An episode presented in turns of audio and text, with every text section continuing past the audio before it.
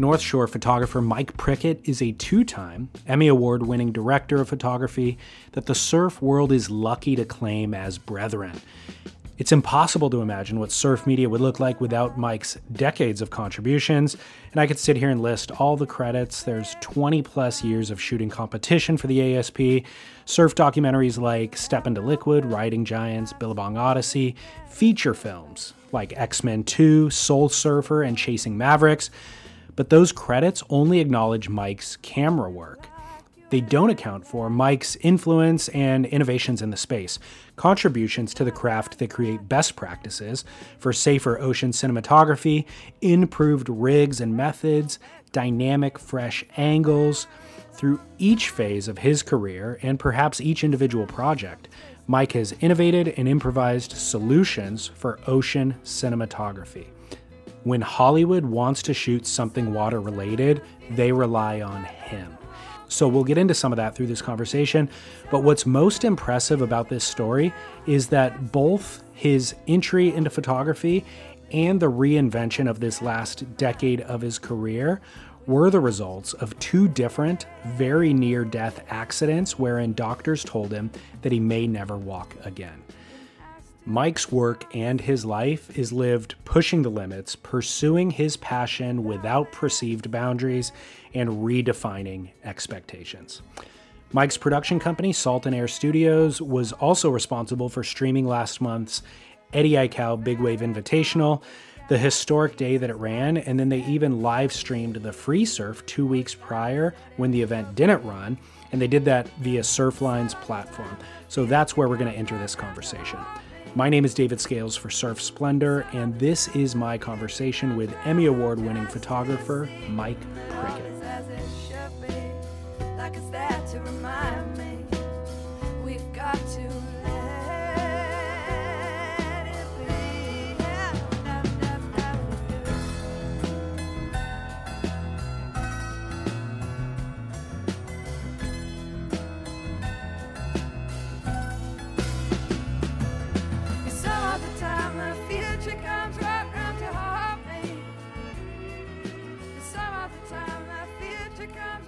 Yeah, no, you're, you're you're exactly right. Yeah, Surfline is is I think the perfect streaming partner for surfers because they do know where the waves are going and and where the the best surfers are at, and they are notifying them, you know, like on these different swells. So, yeah, they do have a really good platform for doing that. They um they reached out to me. I've I've known them for years. I, I know Sean Collins that started Surfline, and we've been talking about all these crazy, crazy things a long time ago before he had passed away, and it's nice to see Surfline just keep going to to the point they are now. Um, yeah, an amazing company and a lot of great people are there. Um, so they're they're really they're really fun to work with. So it's kind of cool. Um, and they're understanding because they kind of they know all the all the ups and downs of you know getting to locations in time and all the, and all the you know the weather and all the stuff that comes with it. So so they're definitely a perfect partner. And um, they reached out to me um, to see like I was doing some like backdoor shootouts and different things live to see if I would um, partner up with them.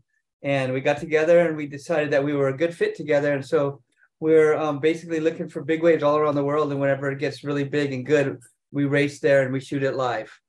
Um, we just had a, a swell, um, Eddie Aikau warning swell just a, probably about a month ago, maybe a little bit less than a month ago. They called it on and and then it wasn't quite good enough and they called it off. So we, but we did shoot it live that day. Um, and it came out pretty good actually. We, um, we we did everything you know they wanted to. And and we, we did a pretty good show which bled right into the actual eddie aikau that happened a week later. Um, and then it, and and that was like the best eddie aikau ever. That and, and it was the best coverage ever too. So we had the biggest waves best coverage. And, and we did that all within about a 48 hour notice so Amazing. it was it was super stressful for sure because live is stressful, but um, we pulled it off. I think um, working with the surfers and Surfline, it, it's a perfect um, party because I, we, you know all, everyone's been doing this for a long time. We kind of all know what needs to be done. So the surfers, you know, they they have their input on like what they think, and the, and Surfline, and everyone kind of listens to each other, and then um, we're able to come out with great products. Yeah. So watching the day the Eddie didn't run earlier in the month, I really had an epiphany where we kind of talked about it, I think, on the podcast over the last year or two um, in theoretical terms.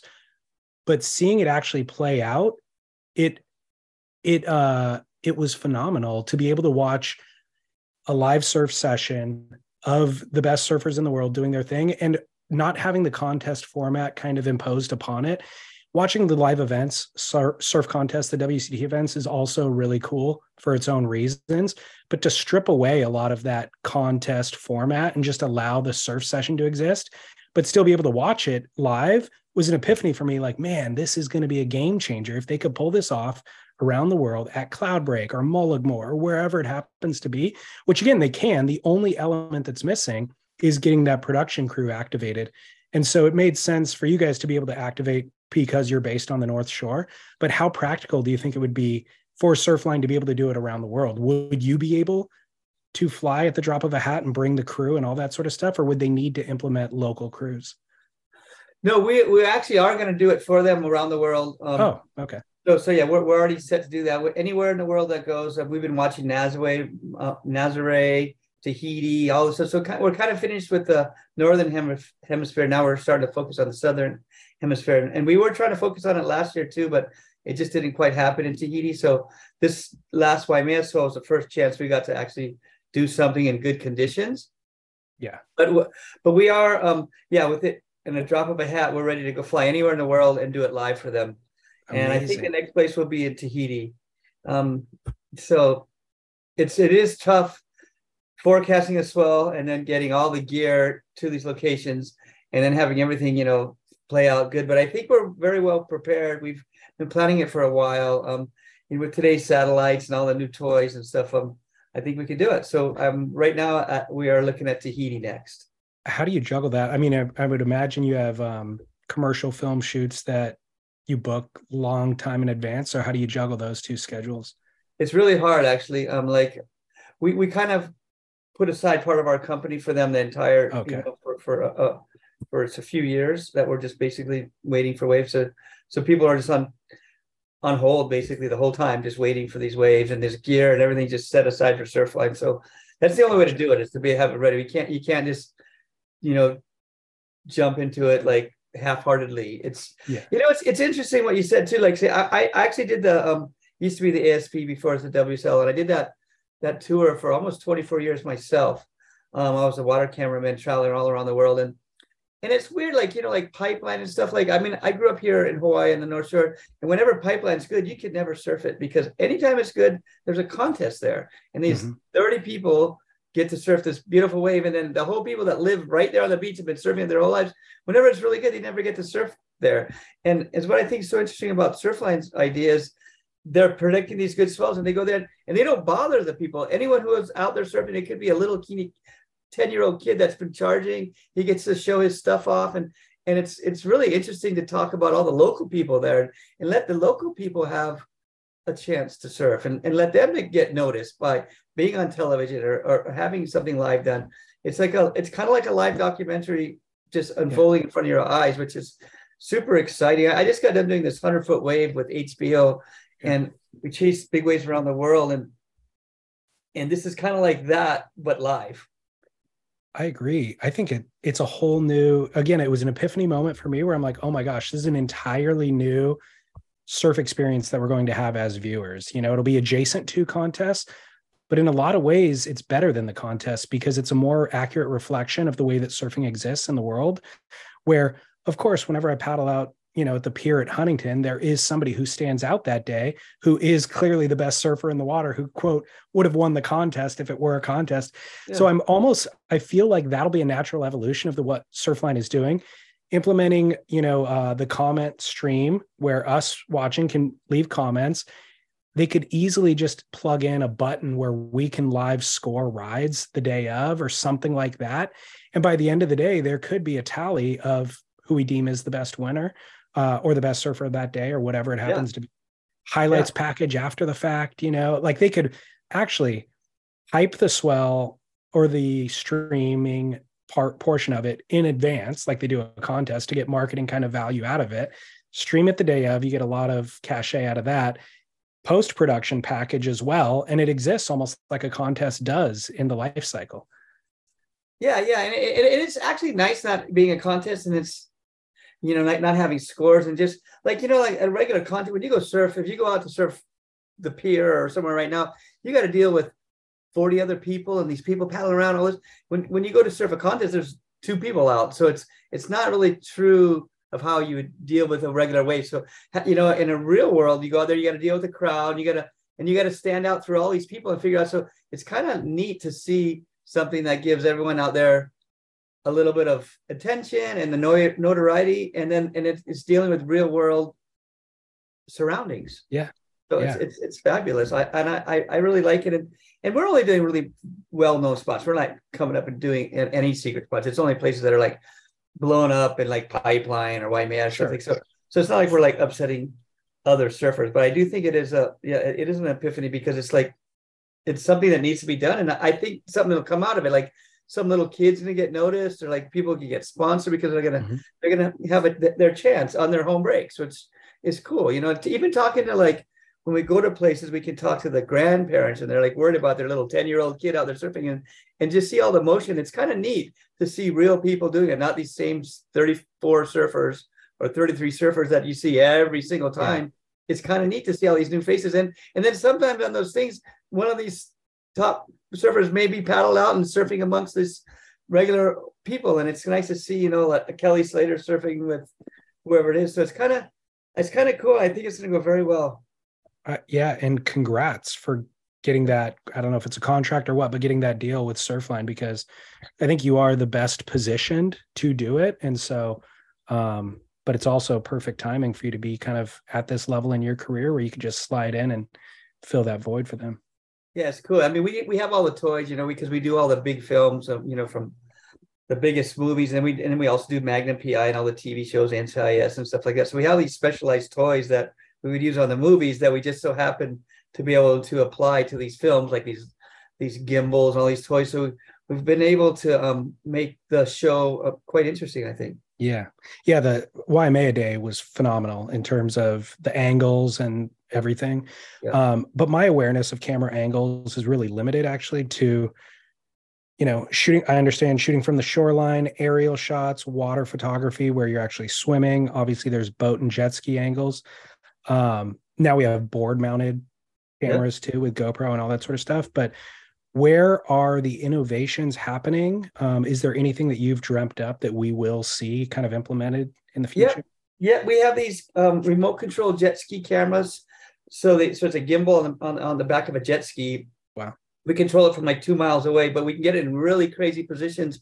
And the gimbal is like it, it's gyro stabilized, so it's um, the whole jet ski can be bouncing up and down, going like 40 miles an hour, and this camera will be dead steady, and it has a range spinner. So like you know, see like in the WSL, those guys are picking up a camera and it's all shaky, and this yeah. is like like you're on you're on land, but you're actually in the water in the midst of this when you're getting this really cinematic feel to to the um, show. So I think that's never been done before properly.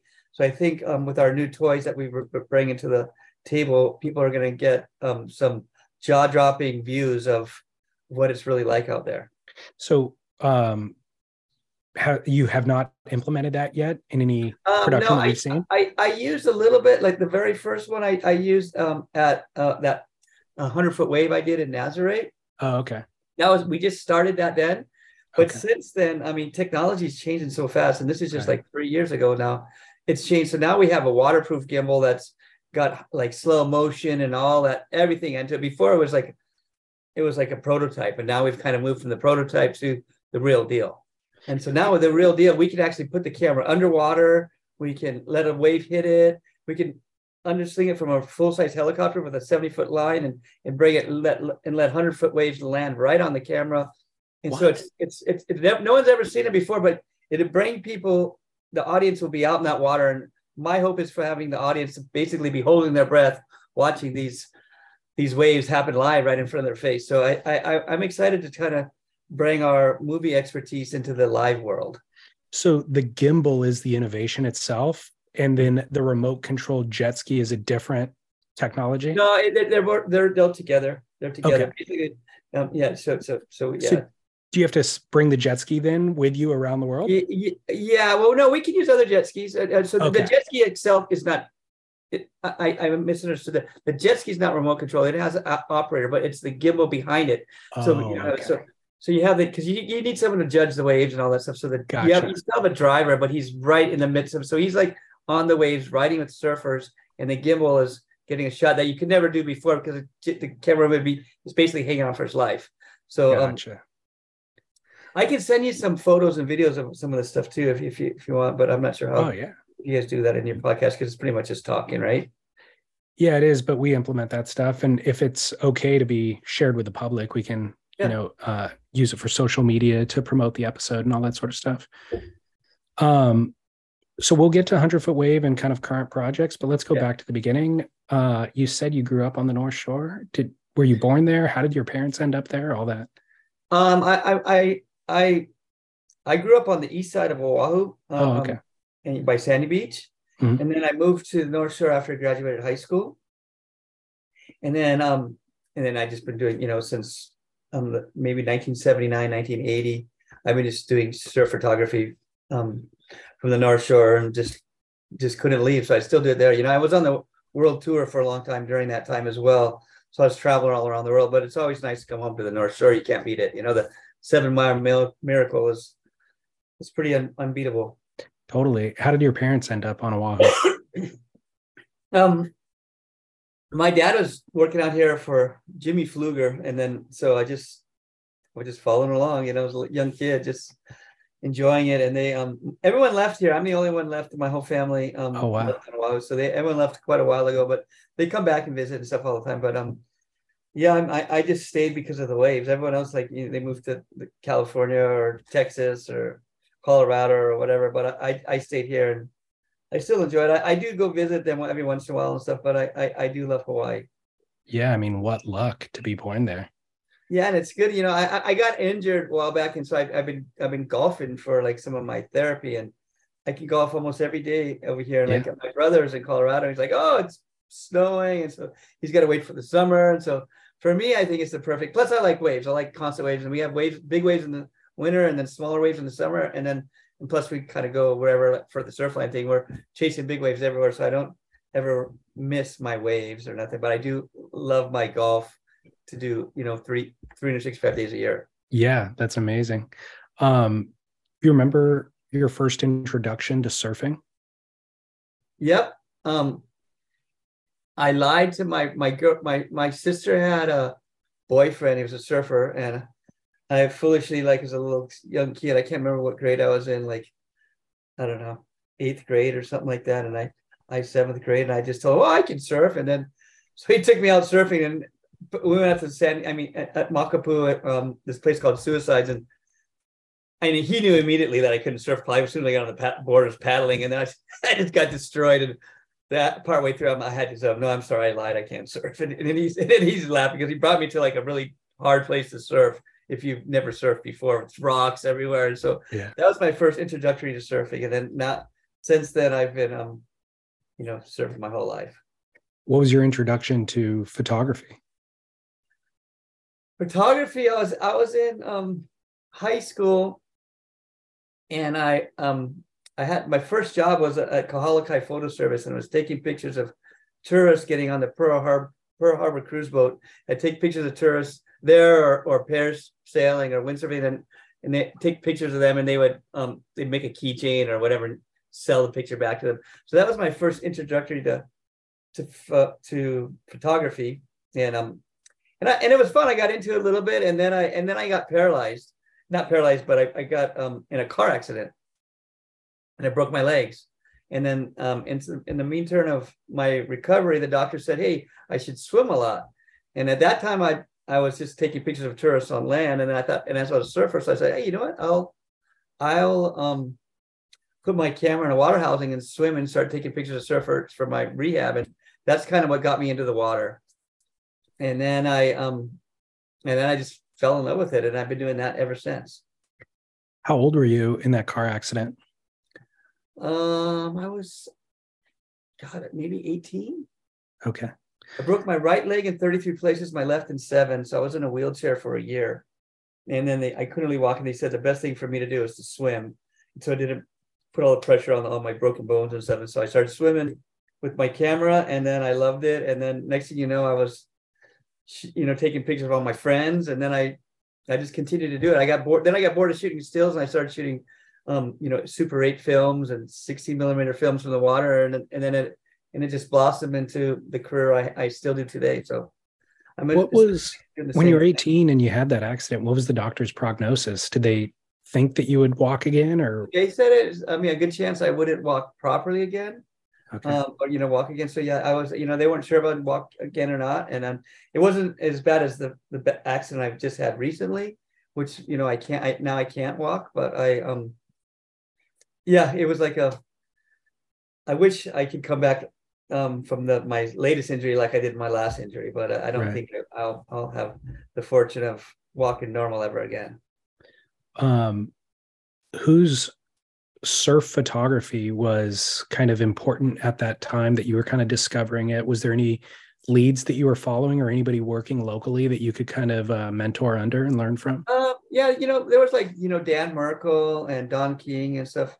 Um, basically, you know, Bruce Brown was basically, you know, he was he was doing all the the, uh, movies back then, way back then, and then I kind of really looked at Bruce Brown, and then I, um, Don King is a friend of mine, and I kind of just like and Merkel, Dan Merkel, we kind of all just we all just kind of meshed. And back then there was there was a very small handful of guys that did what we did. Larry Haines, um, we just lost Larry just recently, but he was a really good friend. So we all kind of there was a small group, maybe five of us around the world that would travel and we got paid very well and just travel around the world doing our surf photography. And and now it seems just like there's like millions of guys out there trying to shoot. Everyone has their iphone and this and that. But back in the day you know when we were shooting film stuff there wasn't hardly anyone doing it. So it was kind of cool. Back then you could have a camera for like 20 years. I had my SR2 camera for 20 years.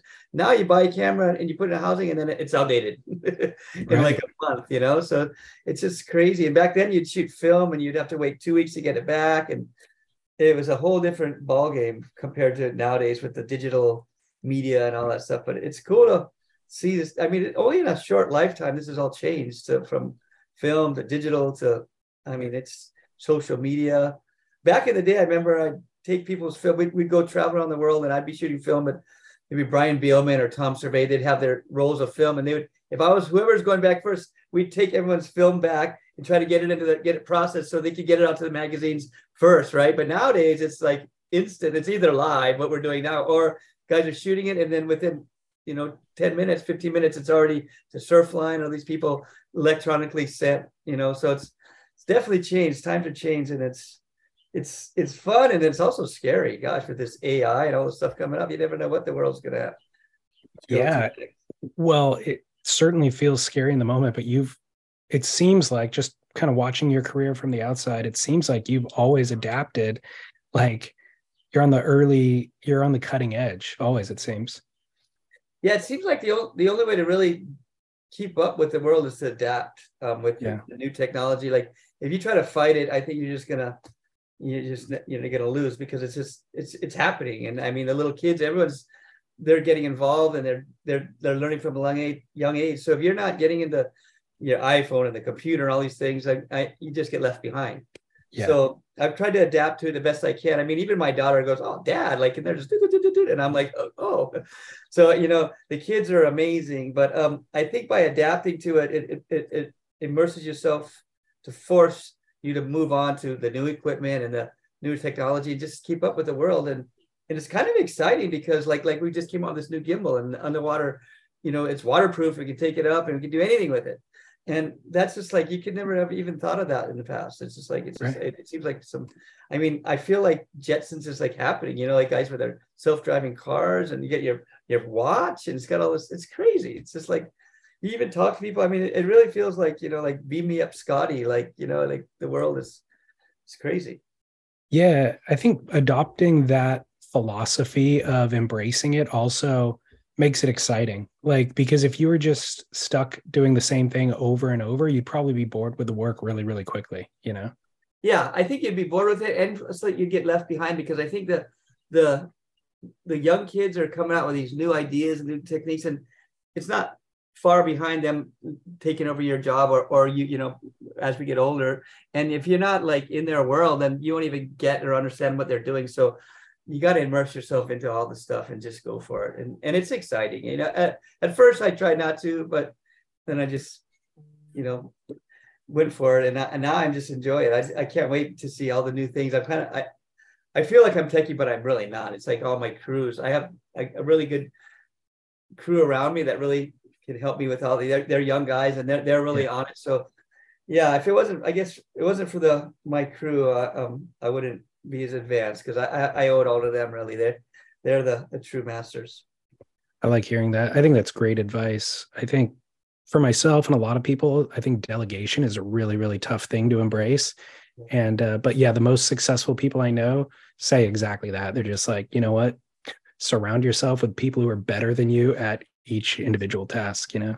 Yeah yeah. Because you can only do so much nowadays you know and it's just like you know you focus on one little thing just be really good at it but you can't do some people yeah. just try to do everything and then no. it, it, looks like you're trying to do everything you know so totally.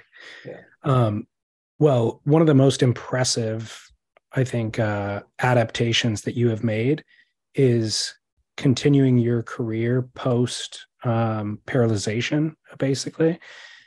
So if you don't mind, let's go ahead and talk about that incident on March 14th, 2012. What exactly happened and uh, what the result was. And then we can kind of talk about some of those adaptations that you've made in order to continue doing the work. Yeah. So, uh, yeah, in March in 2012, I just finished making a movie called Chasing Mavericks with Gerard Butler. The last week of filming that, and I went to Tahiti um, and I was doing a commercial in Tahiti. And while we were filming, I saw this guy in trouble, a, a fellow diver that was stuck in a down current, and he was, and it was a 12 knot down current. So it was like eight to 12 knots. It's basically like a, a waterfall underwater. And he was stuck in this waterfall, just going straight down. He was 220 feet when I got to him underwater and still going down. And we had to swim out of the current because he was kind of trying to swim against the current, which you can't do. You got to swim sideways out of it. So I swam him sideways out of the current and then and he had no air, so I gave him my air, and we were going up, and and we were supposed to make a safety stop. But before we got to the surface, about 112 feet underwater, or something like that, we just ran completely ran out of air, and so we should have made like a, a long safety stop right there, and we actually had no air, so there was no safety stop after being down 250 feet or 220 feet, and then we had to just race straight to the surface.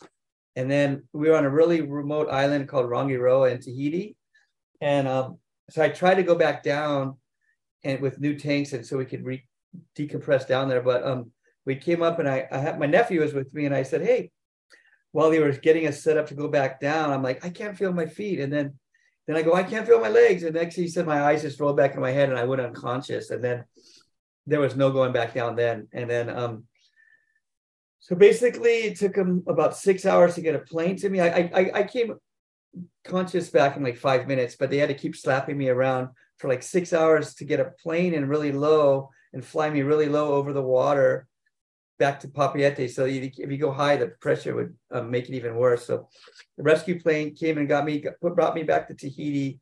And at that time, I was paralyzed from my neck down.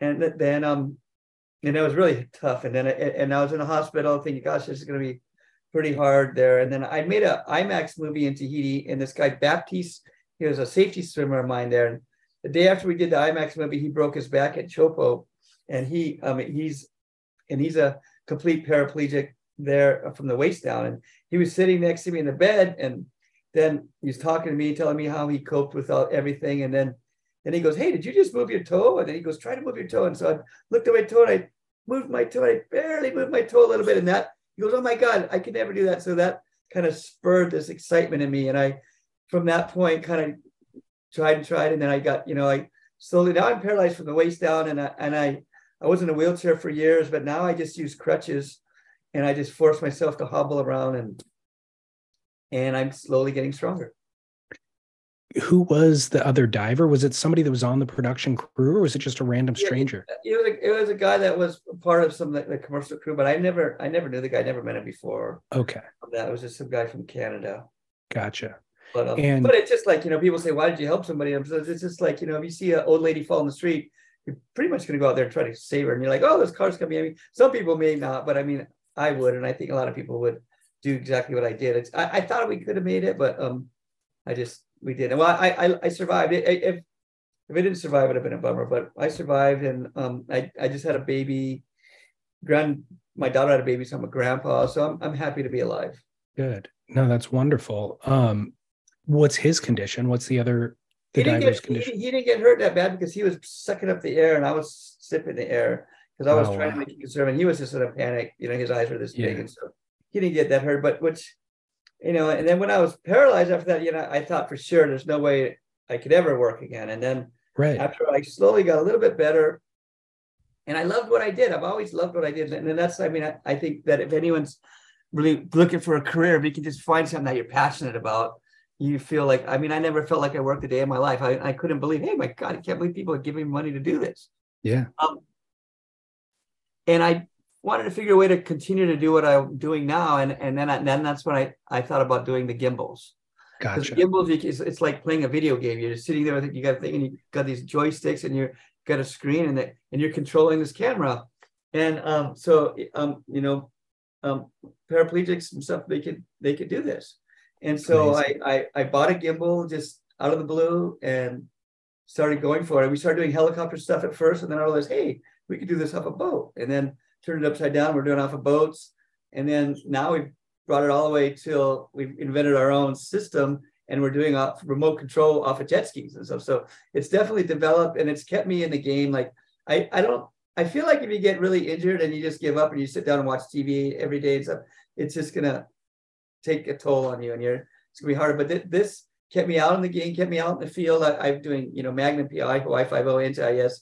It's gigantic movies. Any any movie you've ever heard of, pretty much we're doing. You know, from the biggest of the biggest movies to the little commercials. But we use these gimbals, and it keeps me out there. It keeps me busy doing stuff every day, and I think that helps me a lot um, mentally to not dwell on being paralyzed. Um, Yeah. and I just and I I just and I I put a camera on these um, underwater um, scooters, and I'll, I'll send you some pictures of that as well. But it basically it goes like 20 knots. You can jump out of the water like a dolphin, but it has a camera on it. But I can control that too, and we just use that for Avatar for the new Avatar movie with that. So it it's it's still I'm still stoked to be involved in, in filmmaking and using these things. And, and even though I'm uh, paraplegic, I I enjoy it. Yeah. Are you operate? Are you yourself operating the underwater scooter? Yep. Amazing. Yep. So you, you go 140 feet deep and you can come shooting around and zipping around and do all this stuff. So I, I do all the operating of that and, and, and I love it. Yeah. That's amazing. Yeah, I wonder. You wonder if um you would have ever gotten to the point of innovation with gimbals and all that sort of stuff had you not had that incident. You know, not been Yeah, I required to. So I, I think if I if I never got paralyzed, I never thought I would have because the gimbals, you know, the, the initial purchase of a gimbal was like four hundred thousand dollars. I don't I don't think I would have ever like really went out and took a loan out and got the money been that motivated to get a gimbal um if I didn't get injured because I would have just continued doing my regular water, you know, swimming in big waves. That was I mean that's what I did before, just try to swim in the biggest waves I could find. And then and now I I just bring his gimbals out and go in waves that where no man should be. Right. Absolutely. Um, back to the incident itself, just to clarify on some of the details. When he and you met him at 220 feet down, how much time does it take to get to the surface from that depth? Well, it should take quite a bit of time because I, you know, you, at certain levels you make safety stops. Yeah. So I mean, it, it should have been twenty minutes or something. Oh, right? okay. Because of the safety stops, but we, but since we didn't have safety stops, we were getting up to where we should have been doing our first safety stop. Um, we'd already um run out of air, so there was, it was like, yeah, what should have taken a lot longer. Was you had no choice because you can't do a safety stop when you're just out of air. You know, Gotcha. even the best free divers, they can hold their breath for six to nine minutes, but you still couldn't be doing a safety stop at that holding your breath because you need to be breathing in. Yeah. So the actual um what occurred was severe decompression sickness essentially is what it is, correct? Yep. Exactly. And and what happens in your blood or with the oxygen? yes, basically bubbles in your blood and, and that, that are expanded. And then, and it's what happened for me. It can go through your brain and it, like I could have been brain dead, but luckily for me, it went into my spinal cord and, and, and, and the air instead of having blood in my spinal cord, I had air, and it and some of my spinal cord died in areas like spots, little spots all over died. So I don't have a cut in my spinal cord. I just have these dead spots. Gotcha. So I don't know. Maybe down the road, um, something will come back. I don't know. A lot of people have said, "Oh, I should get a surgery, this or this." I'm, I've, I've been very careful not to because I'm thinking maybe you never know with technology. Like you know how fast these cameras change. Like, um, something may change, and I don't want to cut off something or something that might be useful down the road. So I'm hoping you know something will pop up. But if not, I'll just keep chugging away, doing what I'm doing. Gotcha. So for people who have experienced that, it, it kind of affects everybody differently, essentially. Yeah. Okay. Yeah, it, it, all depends on yeah that, that day and that just I mean it just there's so many different variances. It, could have gone to your brain, but for me it went to my spinal cord, which is good because I mean I, would rather be paralyzed than messed up in the brain. You know, I mean, yeah, yeah, sure. My wife's may say I'm messed up in the brain, but it's I feel like I got it all there. yeah, that could be for different reasons too. Yeah. um, um, so when the what the doctors obviously uh, what is what was their prognosis initially and what is i know you said you're doing golf as part of your therapy but what yeah. is their recommended therapy? Um like just exercising lifting weights you know like walking basically walking is like the main thing trying to walk as much as i can. Yeah. And, but it's hard you walk around the block and, after a while you get bored. Like any it's really hard being like when you're, you're paralyzed trying to train and get better when you don't see any you can do something for years and you don't see any change. Like, hey, I'm yeah. like if you do something like, hey, I feel like I'm getting better and I'm getting better, but when you're if you're paraplegic, and you do all this stuff, but nothing changes. It's it's saddening and it gets harder and harder to continue to do that activity or exercise that you, you don't feel like you're getting a lot out of. Right. And then for golf, I um because it's walking around the block and it's really boring, but golf, you're out there and it's kind of fun. You know, I first I gave my clubs away, I didn't think it golf, and then then I realized I could golf a little bit, and and and now I, uh, and I'm not scared to fall on the golf course. It's all grass. Like if I walk around the block, I'm scared to fall. But I go golfing. I, I, go by myself even a lot, and I know even if something happens, the next golfer will be finding me pretty soon. So it gives you like a little bit of peace of mind. Yeah. And it's fun. So I do it all the time. I was like hitting, you know, like over hundred, but now I, am in the mid 80s. I, I occasionally I even break 80 golfing. So I go up with my crutches, and a lot of times I bet with people because they think, oh, like this guy's pretty bad. And after a while, they're like, hey, wait, you got to count that. so it's it's it's become a, a passion of mine, and it's I turned the, this workout routine just just walking into a passion. So now I'm like dying to go exercise into my therapy, and I can't wait. And I never had that feeling like I want to go there so bad and exercise and do this. But but but now I see my golf improving, and I actually feel like I am getting a little bit better. And I do think it's um, due to golf a lot, a lot due to golf. That's amazing. And it really sounds, just from hearing you talk about it, it sounds like so much of the healing is um, motivated by your mindset, by your, yeah. you know, the desire, the optimism, all that stuff. Yeah. And, and I think so, because if you don't have the desire, no matter who you are, it's like, it's hard to like motivate yourself. But the more you get excited about something, and I mean, uh, I mean, like even today it's raining. I believe because if not, I'd be out there golfing or something, you know. Yeah. And it's and but it's really hard to be like, oh my god, I can't wait to. I mean, I guess there's guys that can't wait to go to the gym and work out. There's you know, and, and for me, I guess I've never been that gym guy. Yeah. Or whatever. So, so I still do go to the gym, but I've, I've never been the gym guy that gets like, you know, there's, I mean, nothing against them or nothing, but that they're really into it and, and they're all muscle bound and stuff. I've always just been a surfer and doing my stuff. So I had to find something that I, I could use my legs, walk, do my walking, and then not be scared to fall and do the twisting and bending down and golf is like the perfect thing. I'm not sure if you golf at all, but it's it's definitely a, a game changer for me. And I think um, anyone that's in my situation should try it. Good. It's great advice. Yeah, I, I know even I've heard clinical studies and doctors talk about um, with cancer patients or just all sorts of different things that how much optimism and kind of will affects the result yeah, so I mean, that's you, important. You to, I think you have to have that will and the excitement because then you you want to get better. Now I have a granddaughter, and so I'm so yeah. excited to like watch her and stuff. And I don't want to, you know, at first when you get hurt, if you're just laying there on a couch and watching there, you, you start getting fatter and weaker, and then yeah. your mind just starts going, and then and then you just go into these weird dark places, and you just if you can snap out of it and do something that you enjoy, and it's like.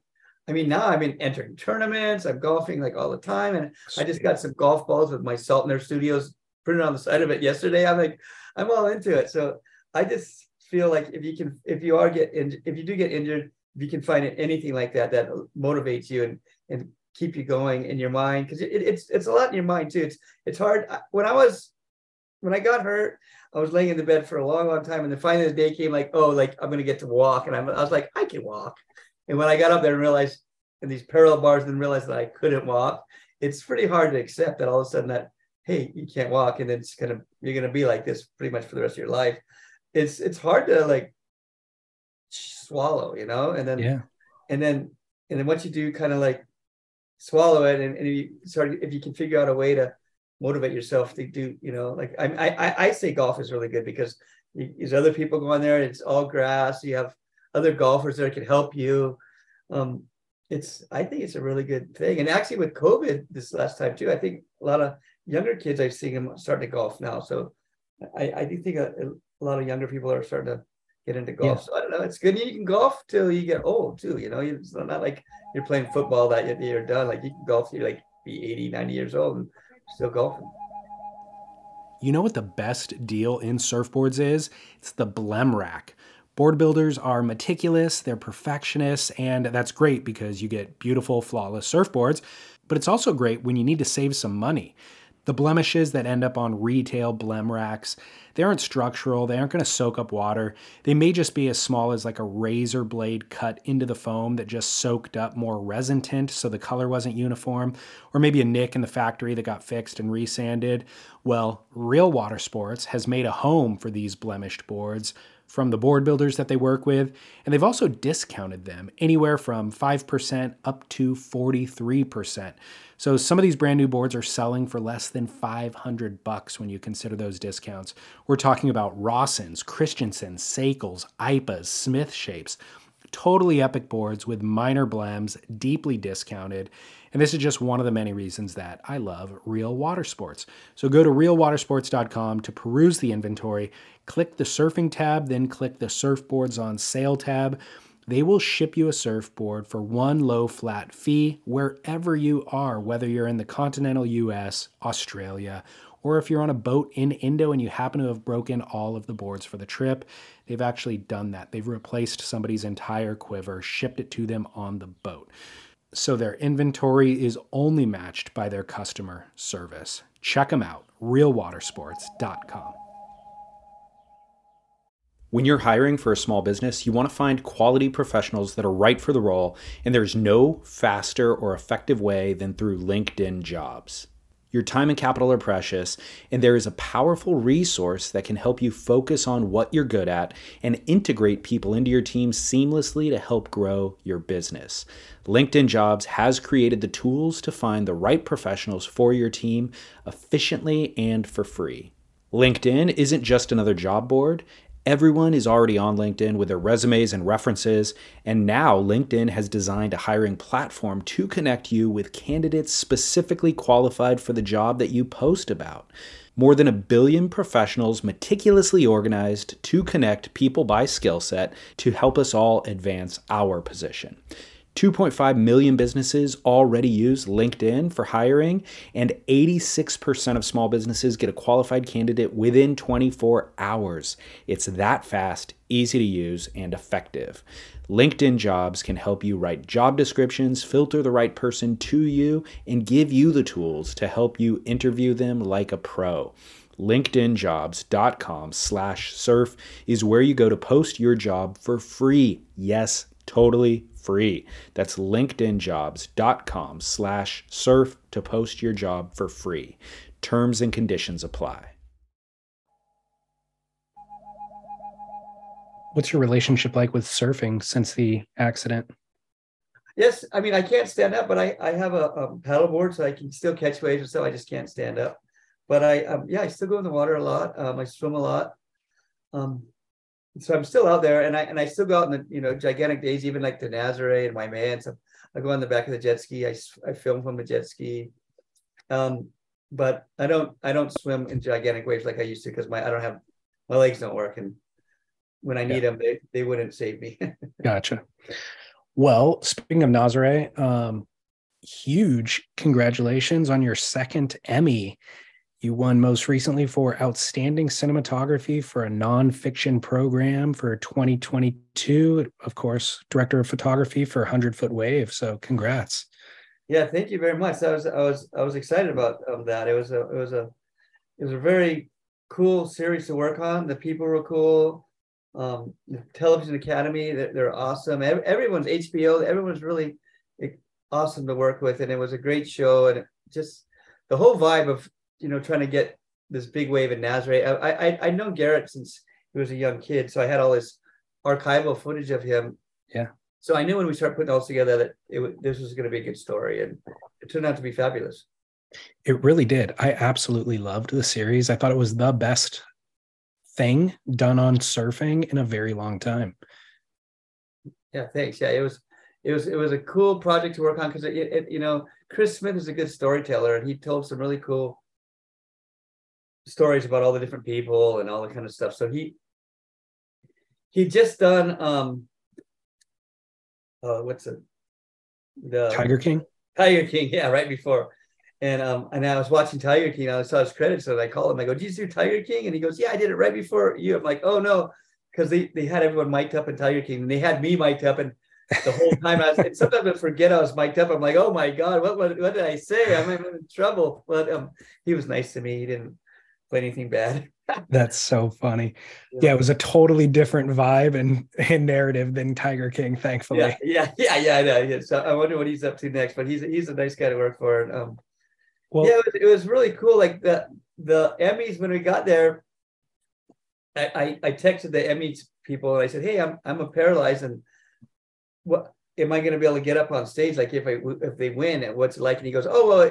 The people that are going to win are going to be right in front of the steps. So they just step up and get there. So when I got to the Emmys, we were sitting way in the back. And so I was with my daughter and I'm like, oh, we're not going to win. So I'm like, I, I had last, I think I was on my second margarita. I didn't, didn't think we were going to win. And it's funny because I, before I talked to my daughter, I said, I don't know if I can make it up on the stage. She goes, I'll piggyback you up there, dad. And so I go, what? And so, and so she, we're at, I'm at my house now. We were just right outside this door and she, was practicing. She could piggyback me all around the house, no problem. So that was the plan. She was going to piggyback me up on the stage. And then then I told her, I, I don't think we're going to win. We're way back here. I told her the story that if we were up front, that's where they said that the guys. And then and then they called my name. And then and then she was so excited. My daughter was just crying. And so I I just had to go. So I went up on my crutches and I I navigated up there. But it, it, it was a skinny little walkway and it, I was pretty nervous. I forgot my whole speech by the time I got up there they said you only had like um, 30 seconds to talk or they had to cut you out because they had so many people to get through. So I felt like it took me so long to get up there. And as soon as I got up there, I said, well, I think I wasted my 30 seconds on my walk up. So thank you. And uh, I didn't get to talk much because I just, I was actually yeah. scared. So I just wanted to get off the stage, but. That's funny. That's a great story. Um, how much does an Emmy change your life? Uh, I don't know if it changes it really. You know, I mean, do, you know, it's just, it's just nice to have. It's nice sort of like I mean, I guess for even all the other cameramen involved there, everyone to know that we did something cool enough to to be awarded an Emmy. So it's it's really nice for the whole team and stuff too. I mean, I don't know if it really changes your life at all. Um, I don't know, maybe though. We I just got that one, so I'm not sure like if if it's gonna like lead to more work or or something like that. But at least people know that we do do cool work. Yeah, I mean, it, I feel like you had kind of access to uh, lots of work even prior to it and anybody yeah. who needs a certain type of work done you're like the guy right? But yeah. but let's talk about that. You've done you have dozens of hollywood credits to your name some that you've just kind of uh, rattled off throughout this conversation and, but some of them are non-documentary. So narrative feature films x-men soul surfer chasing mavericks obviously avatar 2 i guess it is the most recent one. Um, so your specialty is of course ocean related stuff, but I'm just curious do you have any interest in or ambition in venturing elsewhere and expanding kind of those credits beyond ocean related stuff? Yeah, I mean, I, I mean, basically, I, I'm mostly ocean oriented, but uh, I do do a little bit of everything. Before I got injured, I was uh, really into rock climbing, so I, I'd climbed pretty much every big rock in the world, and I really into mountaineering. So I, I do miss that part. That's one thing I'm like that I can't do. Um, being crippled, I should say crippled, paralyzed, or disabled. Um, but um, I, I am thinking of trying to use these gimbals in, in other areas, like you know, um, you know, in, in in rock climbing and different in areas like that, because I, I am really into mountaineering and that kind of stuff. So I yeah, I definitely we do we do a lot of other like you know like second unit stuff on different jobs like blowing up stuff and pyrotechnics and kind of stuff like that. Okay. So it's not all just water, but um, it's definitely we're we're known for our water um, expertise for sure. Yeah. Um, are you working on uh 100 foot wave season two? Season three now. Oh, really? Okay. Yeah, season three. So season two is coming out now. Now we've been doing season three. So you should see season two coming out anytime now. And we filmed that already. And now we're doing season three. So yeah, it happens fast. I can't believe it. It's like just time flies. I can't believe it. It's already happened that fast too. Um, tell me about the logistical challenges of because it seems I understand what you're doing with um, Surfline, and you probably have a tight crew, and it's a smaller production. But the HBO thing seems like a huge production crew. So tell me about the logistical challenges of working with that size crew, but also aligning with the swells when they're happening, because that requires a quick turnaround, right? How do you get everyone and all the gear somewhere? Yeah, it's really hard. Like so, uh, you know, like the first year of of Hundred Foot Wave, like they for, originally they wanted to do an IMAX movie of it.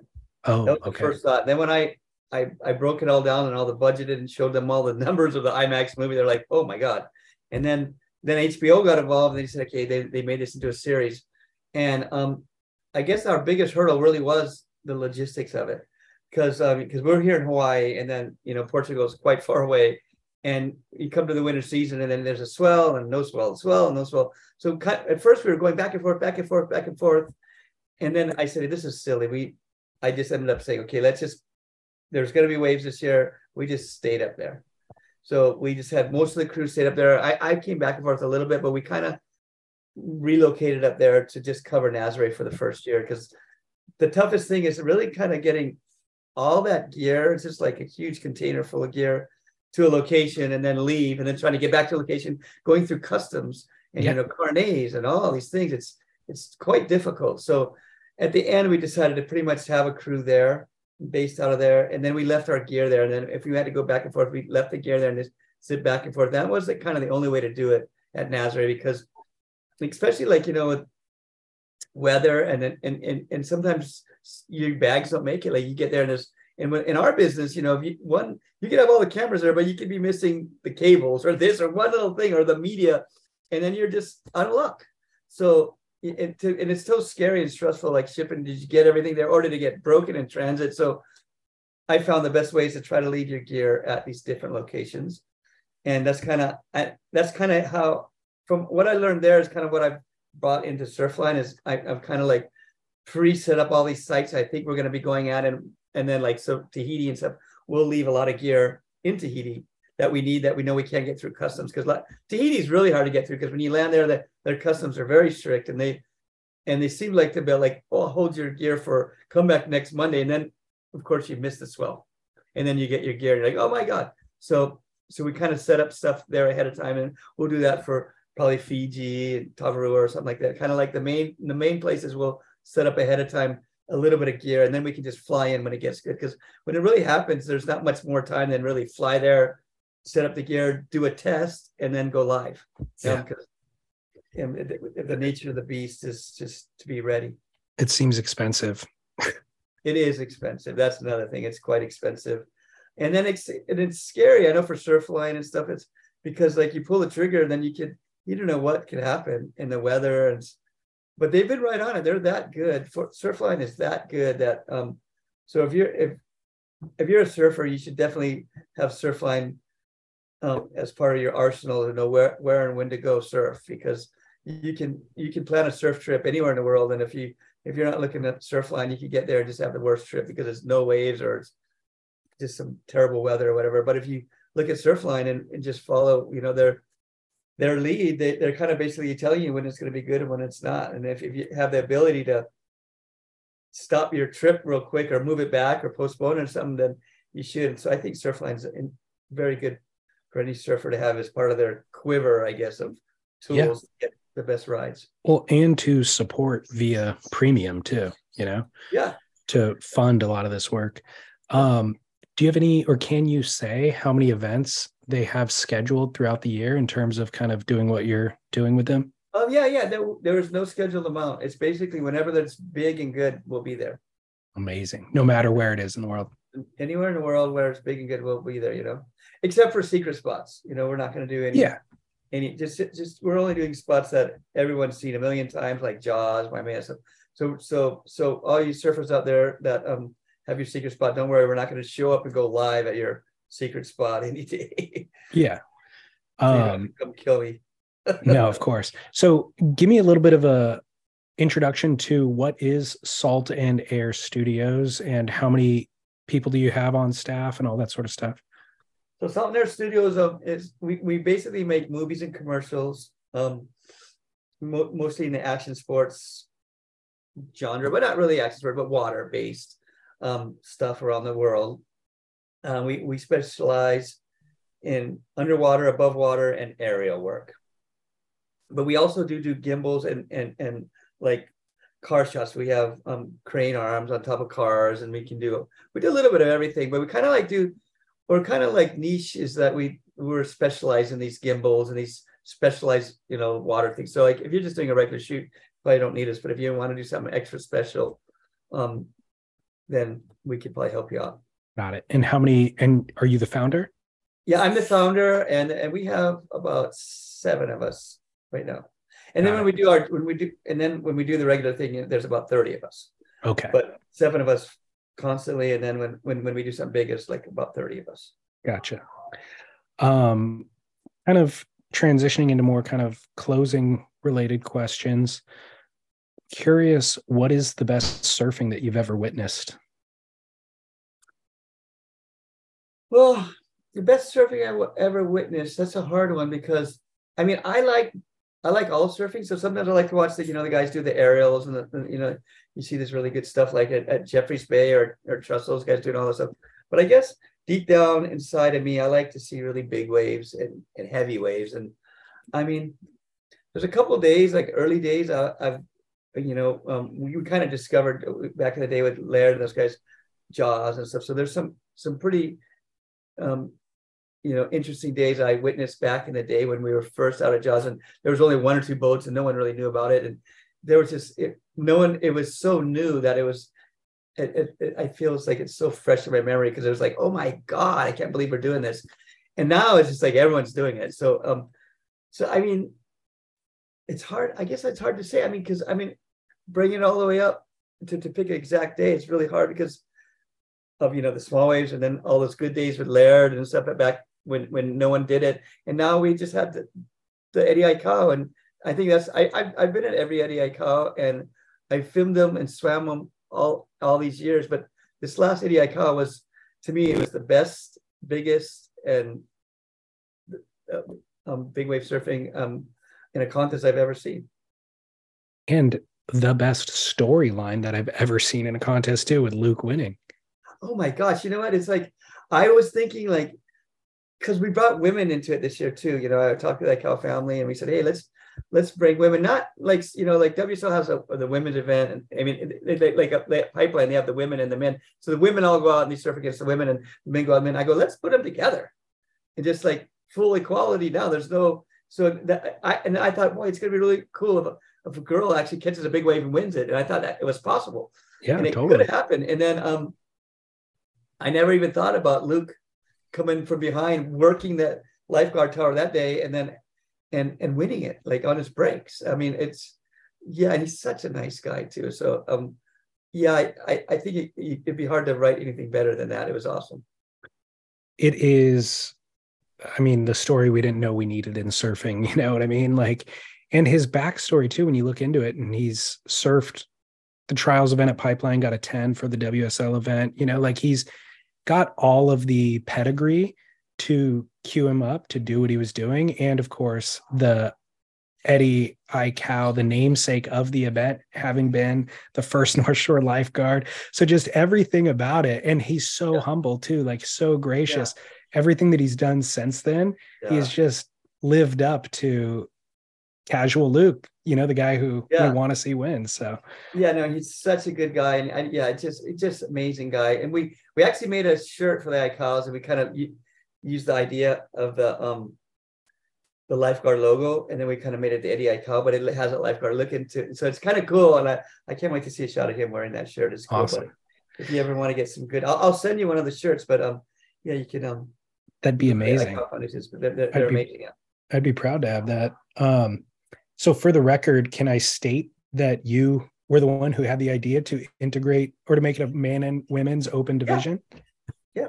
Congrats. That's a great idea. That's really Yeah. awesome. Yeah, and it's I think it's kind of interesting because like I mean, it's just so cool that they're just surfing side by side and just like Totally. I mean, and, and just like it puts I mean, like it, it takes all the quality out of anything. It's just, and it's and it should be done like like you know way back when surfing was invented, like you know in in Hawaii, women were part of it. They surfed, you know, as royalty they surfed, and so to have them kind of all together again and all this stuff's happened through the world, and now they're out there surfing together and the biggest best waves together. I mean, it's it's pretty cool. Yeah, it's epic. Um, so I asked you what's the best surfing you ever witnessed, and you couldn't pinpoint a name, but let me rephrase it and ask you who are among the most impressive surfers that you've witnessed? Like who are the, the standouts that you look back and go, Laird or Kai or Kelly or whomever? Yeah, boy, um, that's another tough question. But yeah, of course, you know Kelly. You know, I was on tour with Kelly the whole time, and then and then you have and, and when I was on tour, it was like really a a battle between Kelly and Andy Irons. So and Andy's a good friend of mine, and Bruce. So I all those guys are so good, and and it's so and then and then Laird is always like the, you know, and Shane Dorian. It was like the the big wave guys, and they kind of like brought in the big wave surfing. It was separate from the contest surfing, so everyone had their their little areas. So I think, God, it's again, I don't, I don't know who I could say is the very best because then now, like Laird started it, and then like you do this hundred foot wave, like um, Garrett found this wave in Nazaré, but then now I think Kai Lenny is going to rip it up because I think Kai Lenny is really, to me, he's the best all around guy.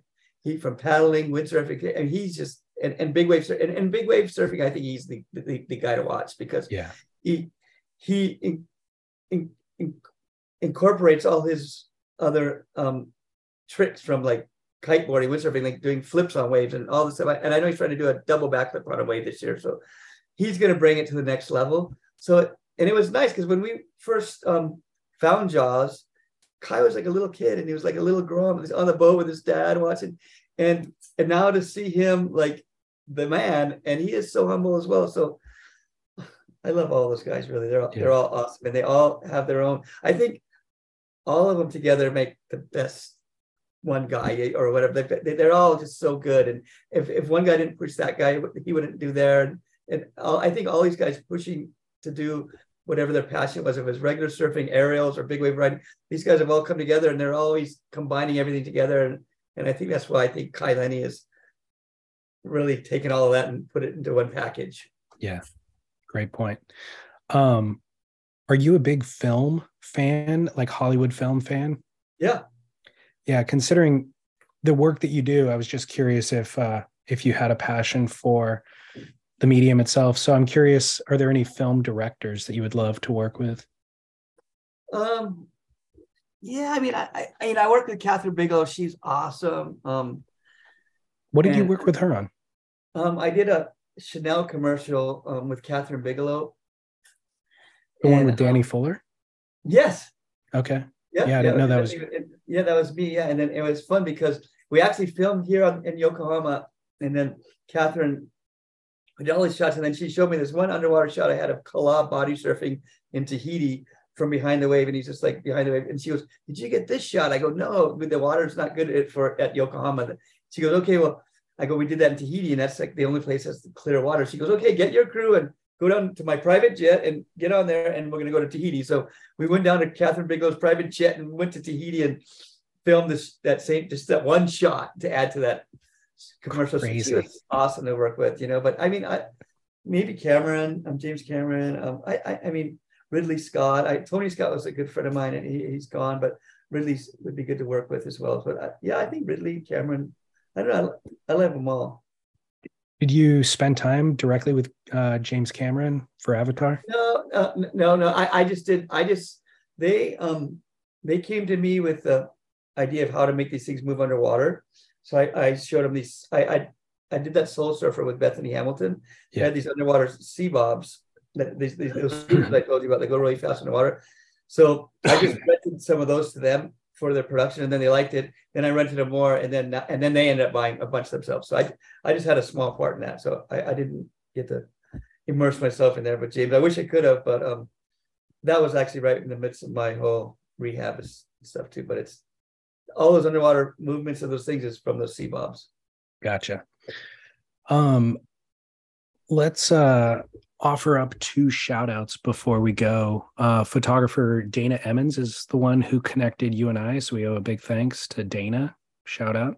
Yes, that Dana Edmunds is awesome. And um, he um he such a cool guy. He he he'd, take pictures of me a long time ago. We did this Hana Hou magazine, and he had taken pictures of me. And he's he's just such a humble and uh, honestly the nicest guy in the world.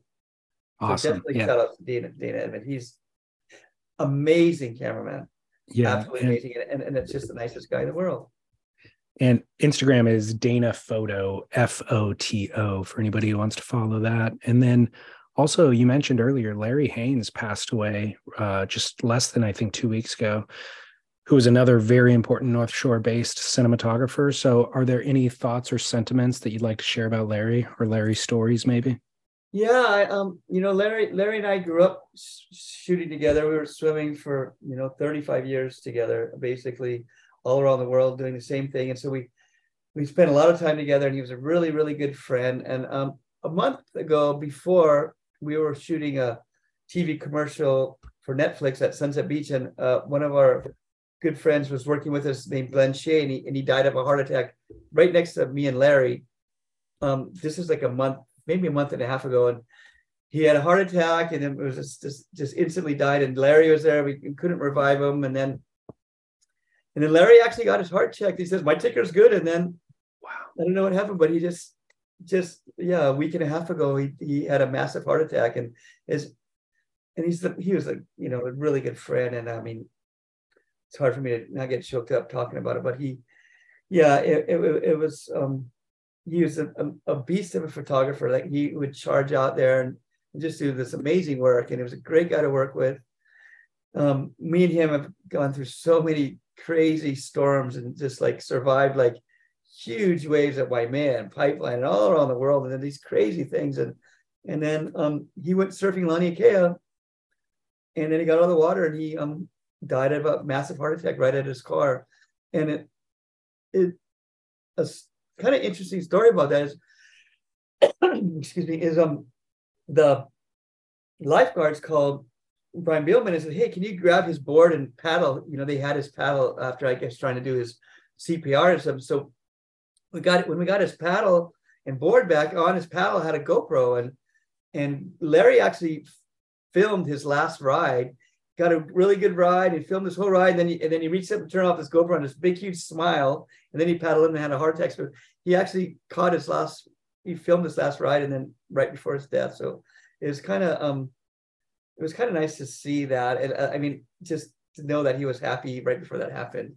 Yeah. And um, I think that when uh, whatever age you are, you should keep eye on your heart because I mean, it, you can you know you, you just never know. And that's one thing that you can get checked and you can probably save yourself. And I don't know why Larry got checked, but maybe they didn't do a proper checkout. But because um, I actually went and just did my whole MRI and uh, ultrasound and everything, just because I think you got to go deeper into it. Because if you just get a EKG, it doesn't really find what could be festering inside of there. And you know, mm. eat healthy and, and exercise because um, life is short. And I mean, he was in such good health, and you just never know how at a you know flip of a dime, it, it could be over. That's a great PSA reminder for people. Um, but yeah, that him being a cinematographer and having caught his last wave himself is such a poignant thing. And yeah. it's such a beautiful ride. And uh, yeah, it's incredible. Um, last time I was on the North Shore was uh, right before COVID. It's like February 2020, and I actually stayed at Larry's place Oh man, see, so, so you know, you know, we all we do have this this coming up Sunday, the 26th, is going to be a paddle out at Sunset Beach at 11 a.m. So if anyone is in Hawaii or if you can get here, um, Sunset Beach on the 26th, I'm gonna do a paddle out for Larry, and I think he has a GoFundMe. If if anyone's out there, you can help out the family because I know that they they they do need help. So um, maybe keep an eye out for that as well. Yeah, I'll push that out too. Um, yeah, his uh, is he still is his dog Luna still around? Yeah, I'm not sure because I remember before he had Buddy, okay. and then let's see, um, I think so though. I think Luna might be around. I have my dog. My dog is like 18 years old, and she just does little circles and like the door's closed, but she probably would have wandered in here. But it's like, yeah, it's amazing. Animals are amazing, man. They get like my dog is blind, deaf, she can't smell, and she, her back legs are going, but she never complains or nothing. She's just like so happy, yeah. snuggles you, and it's like, I mean, I wish people could be like that. I mean, it's just totally. amazing. Totally. Yeah, that um Larry himself was a highlight of uh of that week, but his dog Luna too was such a great addition. Yeah, spending yeah, Luna, Luna's awesome, and um, yeah, I'm so glad you got to spend a little time with Larry there at his house because yeah. he's, he's such a cool guy, and he just he's one of those just just larger than life people, and he he talked with his hand and, and it just he was just like he was just so uplifting and just amazing guy. Well, it's been great to see the tributes that everybody has posted as well to him. I don't know if you're on social media or not, but um, yeah, not a bad word said. And, you know, you and he both, like your contributions to surfing are immeasurable and so deeply woven into all of surfing's tapestry that it would be impossible to figure out what surfing would look like without both of your contributions. So um, well, can't be overstated. Yeah, it, it's crazy. You know that the day he died, somehow you know your photo just your phone just sends you these photo memories. Yeah. So when he died, I got this photo memory, but it was a, a, it was a collage, but it had Sonny Miller, Larry Haynes, and me on a, on a collage picture together. And I was just like, oh my God, like I'm like the last one of was this little group here um alive. And before both Sonny Miller and Larry were always just so bummed that I was paralyzed. They felt, I know they felt so bad for me and they were so worried about me. And then now they're both gone and I'm still alive. And I, and I, I feel like it's not fair. Yeah, it's not. Man, Apple knows everything, huh? I know. God, before the, before news of Larry even yeah, got like, out there, Apple already knew. Yeah, I'll send you the picture. It's just crazy, but it's. oh, I would like, love to see that. Yeah. Um, well, final question is related to your personal surf experience, which is uh, what kind of boards are you riding now, and what was the last board that you rode? Yeah, right now I'm riding these these um paddle boards. Um, um, and, and, I just got them custom made for my friends. It's making me these these little they're kind of like a surfboard, a little spot for my feet, and I can just sit there and paddle around. So I just have uh, my my friend Mike um, Guerreri's make, making them, but he just he's just like a backyard guy, so no one really knows him. But um, yeah, um, I don't know, but the, it's gone. The surfboards have gotten so fancy, and it's it's amazing to see just what people ride and what they can do. The technology is just amazing so when you say, and stuff. When you say paddleboard, like a prone paddle style board? Kind of like kind of like a like a kayak looking, but but yeah, yeah. But it is like a prone. It's like a longboard, but you sit on it basically. Kind and like a, a, is, an adapted longboard. Does it have like a concave in the deck or anything like yeah, that? Yeah, a little bit, a little okay. bit, a little concave in the deck, and a couple little spots for my feet. And so I can kind of like strap them in there, and then um, I had other, I have had a, a bunch of other different types I've been trying with, but that's been working the best for me. It's a regular kind of board, so I can, you know, make turns and and I can get out of it because I the other ones I was having problems because I was kind of strapped in there and you never know, you know, what might happen if you're trying to get a little crazy. yeah. And are they what are what's the length in general? Uh, the ones I want now, I think it's a eight two or something. Okay. Yeah. So not too and big. What's the fin setup? Thruster. Awesome. Well, uh, Mike. I really appreciate you taking the time and filling us in, and I'm psyched to hear about the Surfline thing. Yeah, thank you for having me, and yeah, it was really a pleasure talking to you, and, and thank Thanks. you, Dana, for putting us together. Yeah, and then let me know your shirt size too, and I'll get you one of those um, Luke Shepardson shirts for you. I would love that. Seriously. Yeah, it's pretty cool. You'll like it with the, with the lifeguard logo and stuff. Right on. Right on. Cool.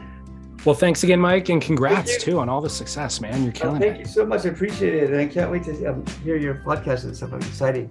Right on. Thanks. All right. Thank you so much. Aloha. All right. Bye. You don't come here my day when you come around. You know I love you something awful. You're a diamond I can find. Wish I had not said that baby. If I could only close you out. Sunset passes up so sweet. Man just on the. Freeze the image on your body.